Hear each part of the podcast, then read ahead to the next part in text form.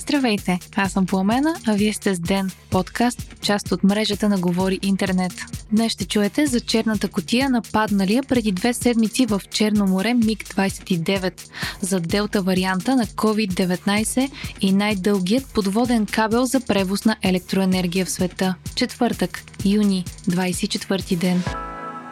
Открита е черната кутия на падналия преди две седмици миг двайсет и девет, съобщава Би Ти Ви. Самолетът се разби в Черно море в близост до Шабла, а пилотът Валентин Терзиев бе обявен за мъртъв. Кутията е открита на около седемдесет метра дълбочина, а в нея би трябвало да се съхранява информация, която да покаже на разследващите какво е довело до инцидента. В черната кутия има информация за целия полет, както и звукозаписно устройство, което може да е записало последните думи на пилота. Черната кутия ще бъде транспортирана до авиобаза граф Игнатиево, където ще бъде снета информацията от нея още днес. Очаква се откритията да бъдат оповестени след края на разследването. Според служебният министър на отбраната, въпреки че външната обвивка на кутията е нарушена, има основание да се смята, че вътрешната е здрава и не е повредена. Черната кутия може да даде информация за параметрите на полета, като скорост, режим на двигателите, височина, траектория, както и дали пилотът е предприел нещо внезапно, което да не е успял да съобщи по радиостанцията. Служители, отказващи вакцинация срещу коронавирус без наличие на медицински противопоказания, ще бъдат отстранявани от работа, съобщават от РИА Новости, цитирани от вестник Сега. Работодателите ще са длъжни да отстраняват служителите си, като отстранените няма да могат да получават заплата. Това е съобщено от Оперативният щаб за контрол и мониторинг на COVID-пандемията в руската столица и е една от мерките, предприети от руския щаб, за да се ускори вакцинацията в страната. От съобщението на щабът става ясно, че наличието на антитела срещу COVID не е в списъка с противопоказания за поставяне на ваксина и от щаба не препоръчват на московчани да си правят тест за антитела. В последните седмици Русия бе ударена от нова силна вълна на ковид деветнайсет в така нареченият му Делта-вариант, а забавеното темпо на вакцинация е влошило ситуацията. По данни на Reuters, едва двайсет милиона души или под четиринайсет процента от населението на Русия е вакцинирано, а по данни на агенция Франс Прес, смъртността в страната през миналата седмица се е увеличила с над двайсет и един процента в сравнение с миналите месеци. Силно е нараснал и броят на новозаразените. Положителната новина е, че ваксината на Pfizer и BioNTech е силно ефективна срещу Делта варианта на COVID. Това е заявил представител на производителя, цитиран от Reuters. Делта варианта на вируса е за първи път идентифициран в Индия и в момента е доминиращ в световен мащаб, съобщават от С З О. Според Европейската здравна агенция, до август деветдесет процента от случаите в Европейския съюз ще са с Делта варианта, който е много по-заразен от предишните. Вакцинацията в България изостава от средните параметри за Европейския съюз, като в момента близо шестнайсет процента от населението е с поставена една доза вакцина срещу COVID, а тринайсет цяло и пет процента са с две дози. За сравнение, в Румъния тези показатели са съответно двайсет и шест цяло и седем процента и двайсет и девет процента.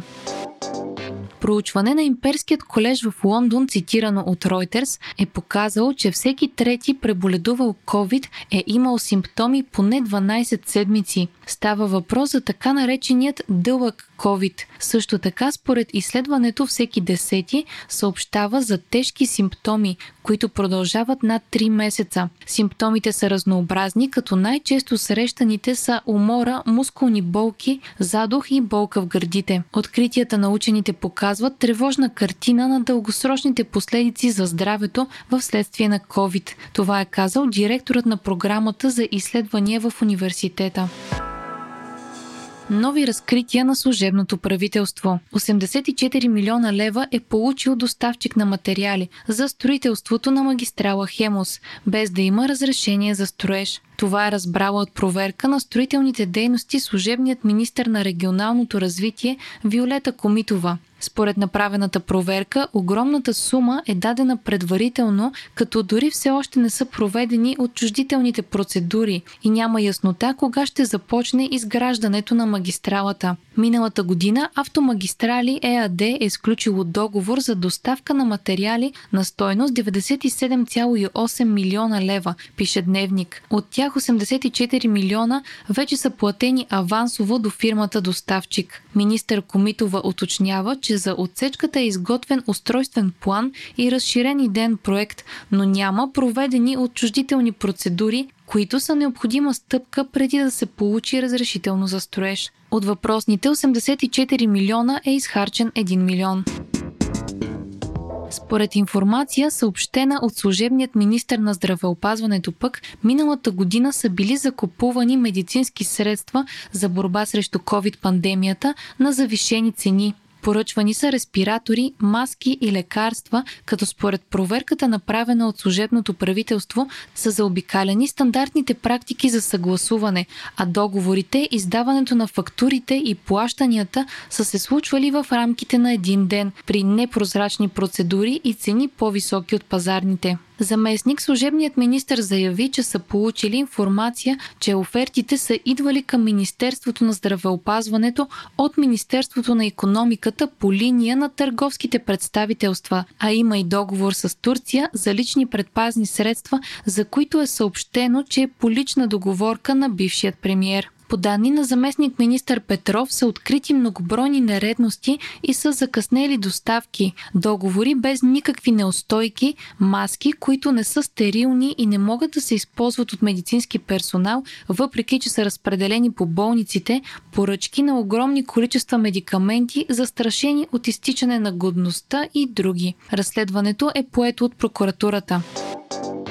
Разследване е започнало и по друг здравен скандал от последният месец. ГДБОП е започнала разследване за предполагаемите незаконни трансплантации в болница Лозенец. Това съобщи днес вътрешният служебен министър Бойко Рашков. Установен е контакт с представители на Молдова, като в момента се издирват донорите на органи, които са участвали в четиринайсетте нелегални трансплантации, каза Рашков. Припомняме, че служебният министър на здравеопазването Стойчо Кацаров съобщи за четиринайсет трансплантации, извършени в болница Лозенец, при които са установени редица нарушения. Трансплантациите на бъбрек са от жив донор, като законът в България не позволява такива, освен ако няма пряка родствена връзка между донора и реципиента. Дарителите обаче са били от Молдова и Украйна, а реципиентите от други държави, което кара властите да смятат, че няма роднинска връзка между тях. Хайтек четвъртък с Viva.com. Европейският съюз обяви нова космическа програма. Тя ще се концентрира върху сателитна навигация, наблюдение на Земята и по-сигурна комуникация, съобщава Дневник. Европейската комисия е заявила, че моментът е подходящ за Европа да преосмисли стратегията си и да се адаптира към промените в космоса. Европейският съюз се опасява, че изостава на фона на САЩ и Китай, които вече изучават повърхността на Марс. Сливането на китайските компании Oppo и OnePlus се потвърждава от още източници в индустрията, пише TechNews.bg. Миналата седмица тръгнаха слухове, че двата големи китайски производители на смартфони ще се свържат в една компания, но не беше ясно каква ще е формата на сливането. Според The Verge, Oppo ще погълне изцяло OnePlus и ще я превърне в своя подмарка. Не са ясни финансовите параметри на сделката.